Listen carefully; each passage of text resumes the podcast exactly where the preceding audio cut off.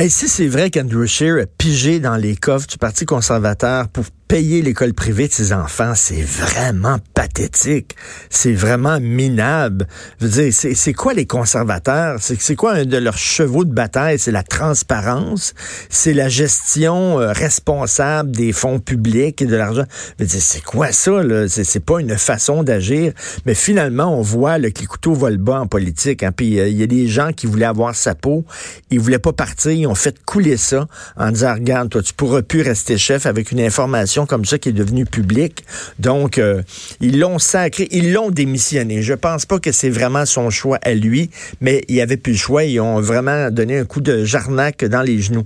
Cela dit, je reviens là-dessus, et moi, j'y tiens mordicus, ça prend un chef rock'n'roll. Je suis tanné, moi, de cette image-là qu'on a des conservateurs, des gens de droite comme étant des gens straight, comme étant des gens qui sont plates, qui se couchent à 8 heures euh, après avoir bu une petite camomille, puis tout ça tu regardais Andrew Shear qui allait mener son enfant à l'école puis qui serrait la main comme si c'était un, collègue de travail. C'était son fils. Il avait l'air de monsieur Playmobil. Il avait pas un cheveu qui dépassait. Il avait l'air plate, plate, plate comme un jour de pluie au Manitoba. Même chose avec Andrew Shear qui a l'air d'un marguillier, Christy, là, avec ses chemises à manches courtes attachées jusqu'en haut. on peut-tu avoir un leader qui est de droite puis qui est le fun puis qui est rock'n'roll? Et je vais vous surprendre parce que c'est bien rare que je dis ça. Moi, les affaires, ça prend une femme à caisse de dépôt, puis ça prend une femme ci, puis ça prend... Mais ce serait le fun que ce soit une femme. Ce serait le fun que ce soit une femme. Premièrement, tous les sondages le démontrent, les femmes ne votent pas conservateur. Je sais pas, c'est surtout les gars qui votent conservateur, donc ça pourrait attirer le vote des femmes. Mais ce serait le fun aussi, ça ajouterait, je sais pas, une dimension peut-être plus...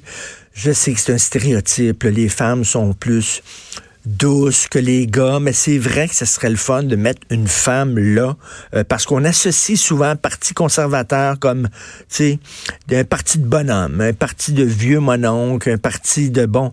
Ce serait le fun de mettre une femme jeune, tripante, rock'n'roll, qui s'habille, je sais pas, en cuir, le sais, pour montrer qu'on peut être à droite, puis être go-go, Christy, que c'est pas, c'est pas, ça, ça, ça manque.